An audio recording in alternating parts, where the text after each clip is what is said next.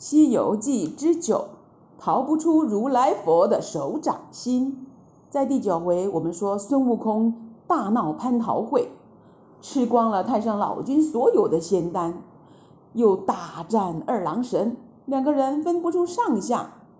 于是太上老君用他的金刚套打中孙悟空的头顶，接着天兵天将用绳子绑了他，把他送到天宫去了。玉皇大帝看见孙悟空呀，恨得直咬牙，呃，大叫：“拖下去斩了！”可是这个孙悟空啊，刀子砍不动他，枪也刺不进他，一般的火根本烧不着他，就是雷也轰不倒他，完全拿他没办法呀。太上老君想出了一个好办法来，他说：“把这个猴子交给我吧。”我把它放在炼仙丹的八卦炉里，七七四十九天以后，准把它烧成灰。说完，就把孙悟空带到他的兜率宫，再把他推进八卦炉，叫小仙们把火扇得旺一点。这八卦炉很厉害呀，火烧旺了，能把钢铁化成水。就是孙悟空也吃不消啊，还好。这八卦炉有个通风的地方，这里有烟没有火，孙悟空就把他的身子缩成小小一团，躲在这个通风的地方，于是火就没烧着他了。不过呀，那烟可把他的眼睛熏红了，他就有了一双火眼金睛，通红通红的。七七四十九天过去了，太上老君得意地说。孙猴子呀，看你还能再捣乱吗？你还敢偷我的仙丹吃吗？哈哈哈！就叫小仙们打开火炉的门，准备呀，把孙悟空的灰给扫出来。没想到小仙们一打开炉门，噗的一声，窜出一个活生生的孙悟空来。孙悟空啊，把脚一蹬，踢翻了八卦炉。转身就往外跑，太上老君气急败坏的就追上去扯住他，结果反而被孙悟空往后一摔，摔了个大跟头。好个孙悟空啊，他可火大了，一不做二不休，拿出金箍棒来，边走边打，一路打到凌霄殿外面。这天值班的王灵官看他来的凶猛，赶快拿出鞭子来。把他给挡住，问说：“你到这里来干什么？”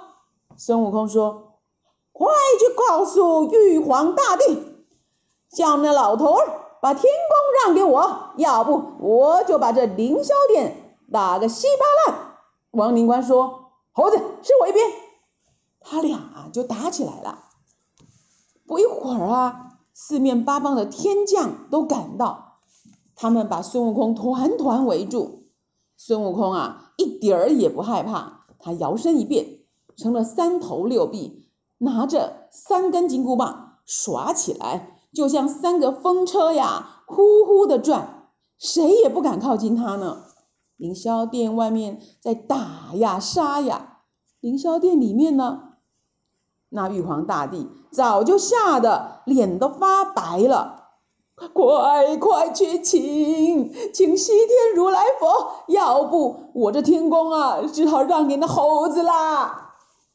西天雷音寺的如来佛本领非常的高，他没有带兵将，只带了两个徒弟，来到了凌霄殿前面，首先叫大家都别动手了。他问孙悟空。你为什么大闹天宫啊？孙悟空说：“那玉皇大帝把天宫让给我，我就不闹了。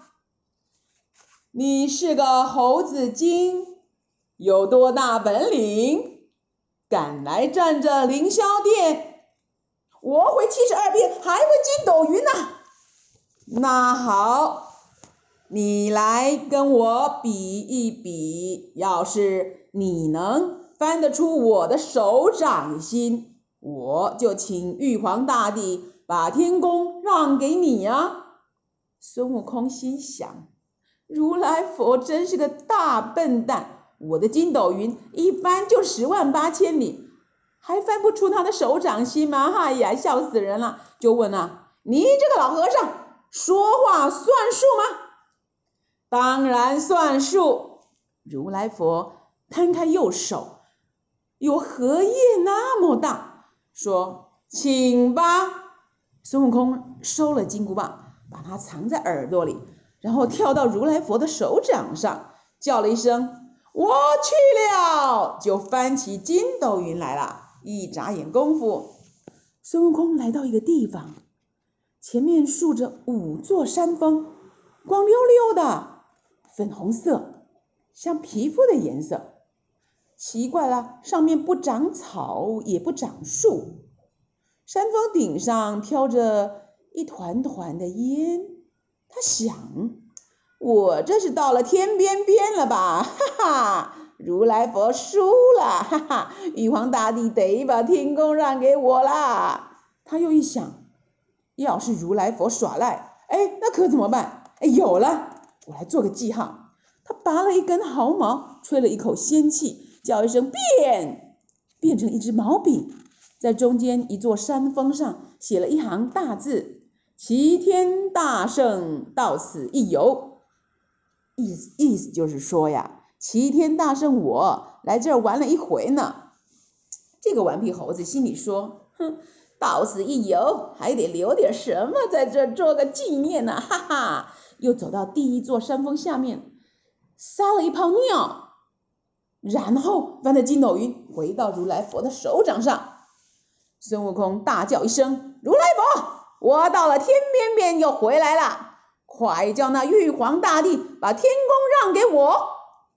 如来佛哈哈大笑：“哈哈哈，你这撒尿精，你翻去又翻来，就是没翻出我的手掌心啊！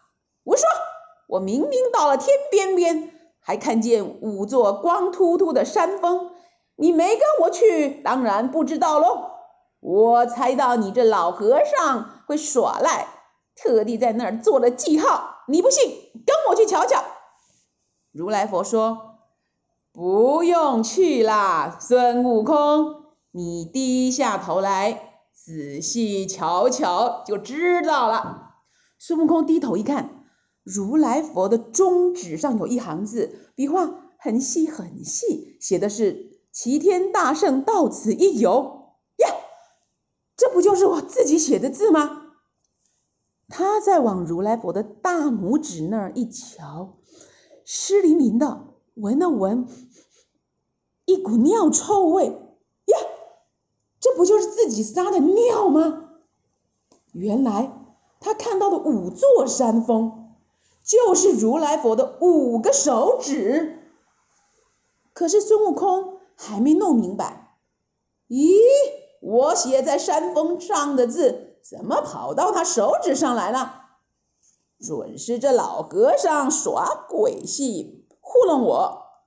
这老和尚不好对付，哎呀，我还是快走吧，来不及了。如来佛把手掌一翻，将孙悟空推出天宫。五个石头指手指头啊，变出五座山连在一起，叫做五行山。轰的一声，把孙悟空压在下面。这回呀、孙悟空再也逃不走了。孙悟空被如来佛压在五行山下，只露个脑袋在外面。他不吃也不喝，让风吹，让雨打，就这样子。过了一年又一年，谁来救救他呀？